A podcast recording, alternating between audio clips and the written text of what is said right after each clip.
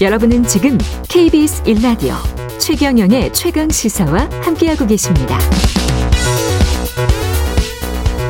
네, 수도권을 중심으로 코로나19 확산세가 심상치 않습니다. 방역 당국이 고삐를 늦추지 않고 있습니다만 사회적 거리두기 완화 조치를 잠정 연기했죠.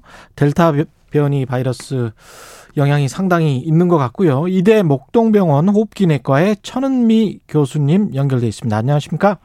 네, 안녕하십니까? 예, 지난주 중반부터였나요? 한 700명대, 800명대까지 신규 확진자 나오고 있는데 지금 상황은 어떻게 보세요?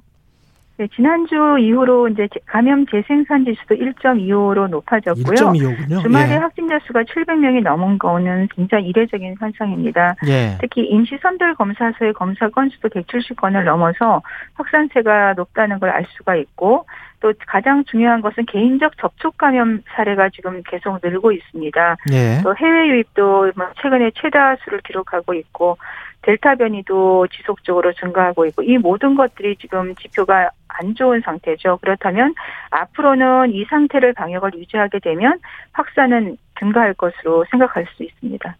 주요 원인은 어디에 있다고 보세요? 어, 가장 좀 큰 원인은 아무래도 우리가 방역이 좀 느슨해졌죠. 느슨해졌다. 어, 백신 접종을 예. 예. 하면서 젊은 층에서도 조금씩 어, 본인들이 이제 느슨한 방역 그런 지침을 있었고 또 해외에서 가장 중요한 델타 변이가 국내에서 우세종은 아니지만 분명히 영향을 가지고 있는 것으로 생각합니다.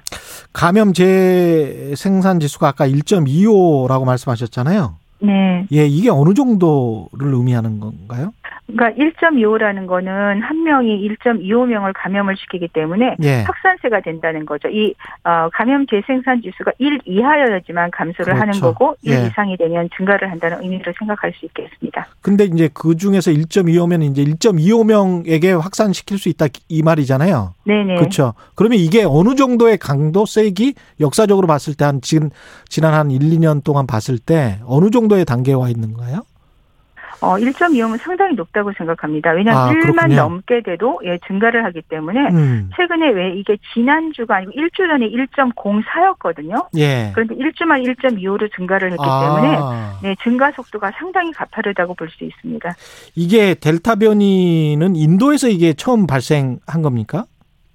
네, 인도에서 발생을 했는데요. 예. 어, 이제 우리가 WHO에 처음에는 이제 영국발 변이, 남아공 변이 이렇게 변이를 이름을 국가를 붙였지 않습니까? 예. 그런데 국가를 붙이니까 거기서 처음 발견이 된 거지만 음. 그 국가의 잘못이 아니지 아니기 때문에 그렇죠, 그렇죠. 네, 국가적 예. 오명을 씌우는 그런 어 문제가 발생할 수 있어서 음. 그 그리스 알파벳 문자로 알파, 베타, 델타, 감마처럼 한 거고요. 예. 지금 델타는 네 번째 그 우려 그러니까 WHO에서 어, 우려 변이로 생각하는 곳에서 이름을 붙인 것이 지금 델타로 되어 있습니다. 우리가 델타 변이 바이러스가 어느 정도로 다른 바이러스에 비해서 다른 코로나 바이러스에 비해서 위험한 건지 아니면 어떻게 생각하세요? 어, 우리가 알파 변이, 영국발 변이가 기존의 변이에 비해 60% 이상 예. 전파력이 높았기 때문에 영국이나 전 세계 우세종이 됐습니다. 음. 그런데 이 알파 변이보다도 이 델타 변이는 또 60% 이상이 전파력이 높기 때문에 기존의 처음 초기 바이러스에 비해서 거의 3배 가까이 전파력이 높아서 지금 전 세계적인 문제가 되고 있습니다. 그렇군요. 우리가 결국은 밤에 늦게까지 특히 이제 젊은 친구들 같은 경우는 치명률도 굉장히 낮고 그렇기 때문에 그 별로 이제 그 괜찮은 거 아니야. 그리고 너무 그동안 힘들었어. 그래서 가서 이제 술도 많이 마시고 어 네. 친구들도 만나고 그러는 것 같은데 네. 이게 이제 다른 사람들한테까지 영향을 미치는 거잖아요. 그렇습니다.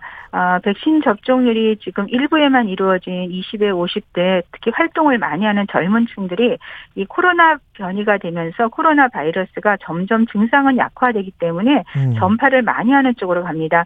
특히 델타 변이의 특징이 이 우리가 폐포, 폐세포에 깊숙이 굉장히 결합력이 좋다 보니까 아. 복제량이 많아지는 거죠. 그러면서 예. 상부 기도에서 바이러스 양이 호흡할 때 많이 배출이 되고 그렇기 때문에 주변에 있는 분들이 감염이 많이 됩니다.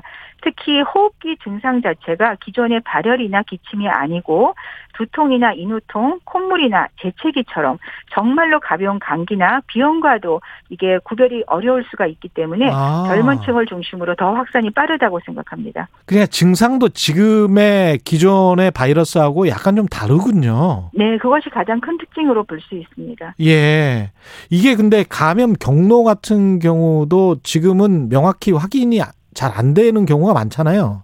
네, 그렇습니다. 그래서 개인 접촉 감염이 지금 45% 육박을 하고 있기 때문에 예. 어, 본인이 어디서 누구 때문에 감염된지를 알지 못하는 상태에서 감염이 되고 그러다 보니까 본인도 모르게 지인이나 가족을 감염시키기 때문에 되게 확산세가 높고 특히 젊은 층들이 가장 감염이 많이 되는 경로가 직장입니다. 야. 그런데 직장은 우리가 감염 경로를 파악하기 또 가장 어려운 그런 곳으로 되어 있어서 지금의 수도권을 중심으로 젊은 층이 감염 경로 전파의 요인이 되고 있다고 생각합니다. 백신 백신 효과는 어떻습니까? 델타 변이 바이러스에 대해서? 네, 델타 변이는 최근에 나온 가장 많이 알려진 보고가 음. 아, 영국의 보건원에서 아스트라당 파이저 1차 접종 후에는 한 33% 정도밖에 예방률이 없고요. 예. 2차 접종 후에 60%, 어, 88%인데 아. 예. 어, 이 다른 나라 보고는 또 한 파이저가 79에서 그 정도기 때문에 한 최소한 20에서 40%는 감염이 된다고 알려져 있고요. 예. 최근에 또 얀센 같은 경우는 우리가 좀 예방률이 66%로 낮지 않냐, 그럼 델타에 약하지 않을까 좀 걱정을 많이 하는데 얀센은 또 도리어 이런 남아공이나 브라질에서 임상 연구를 한 과정에서 전체적인 예방률은 1회 접종으로 66% 정도밖에 안 나오지만 어. 어, 이 남아공이 굉장히 이게 백신 회피가 제일 많은 변인데 불구하고 60%를 넘게 나왔고 예. 최근에 어, 존슨앤존슨 백신에서 어, 자체적으로 발표한 결과에 의하면 가장 백신 회피가 많은 베타 변이에 비해서 어, 이 어, 델타 변이보다 델타 변이는 훨씬 강력하게 중화항체를 형성한다고 알려져 있기 때문에 예. 얀센 같은 경우는 적어도 70% 이상의 델타 변이 예방률이 있을 거라고 생각합니다. 청취자 와우 야야님이 델타 변이 델타 변이 감염자는 스쳐도 감염이 된다 이런 소문이 있던데 이게 사실입니까? 네. 이렇게 물어보셨어요? 네, 그 정도로 이제 전파력이 높다는 거죠. 말씀드린 음. 대로 이 상부 기도에서 바이러스 복제량이 많기 때문에 우리가 재채기나 기침을 하지 않고 호흡하는 과정에도 전, 많이 바이러스가 배출되기 때문에 전파력이 그렇군요. 높다는 의미로 생각할 수 있겠습니다. 우리 그러면 방법은 야외에서도 실내에서도 마스크를 쓰는 것밖에 방법이 없는 겁니까?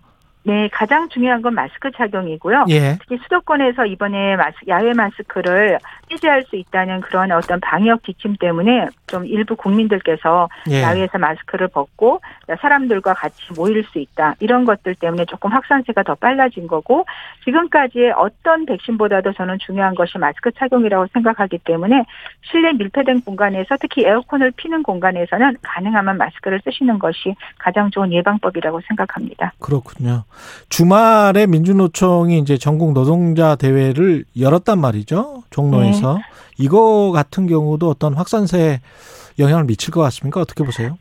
네, 대규모 집회였기 때문에 수도권으로 어, 올라오는 과정 중에 차량이나 이런 접촉을 통해서 감염 확산의 문제가 있고요. 음. 또 집회 이후에도 해산하는 과정에서 사람들이 모이면서 어, 감염이 될 위험이 있기 때문에 특히 말씀드린 대로 무증상 감염이나 경증 감염이 많은 델타 변이 특성상 아마도 N차 감염이 나올 확률이 있기 때문에 이 어, 집회에 참여하셨던 분들은 증상이 있건 없건 PCR 검사를 받거나 스스로 자가 검사 키트를 검사를 해서 주변의 확산을 막는 것이 저는 가장 좋은 법이라고 생각합니다. 해외 입국자 같은 경우에 미국 내 백신 접종자는 입국 후에 2주간 자가 격리하는 것 이거를 네. 면제를 지금 해주고 있더라고요. 네네. 이게 괜찮을까요? 어, 사실 제일 좋은 거는 이 이스라엘 같은 경우도 파이자 접종을 했는데 감염자의 절반이 이 백신 접종자거든요. 아. 미국도 나오고 있고 그래서 백신 예. 접종을 했다고 해서 이게 어, 돌파 감염이 없지가 않습니다. 가장 좋은 것은 모든 국가는 PCR 음성 확인서를 가지고 올 뿐 아니라 어, 입국 시에는 자가격리를 제가 2주가 너무 무리하다고 생각한다면 예. 1주라도 자가격리를 하고 PCR 검사를 한 후에 해제라는 것이 지금 델타 변이 같은 전염력이 높은 바이러스의 예방법이라고 생각합니다. 아, 청취자 3092님이 1차에서 아스트라제네카 접종자인데 2차를 화이자 맞는 것 교차 접종 괜찮나요?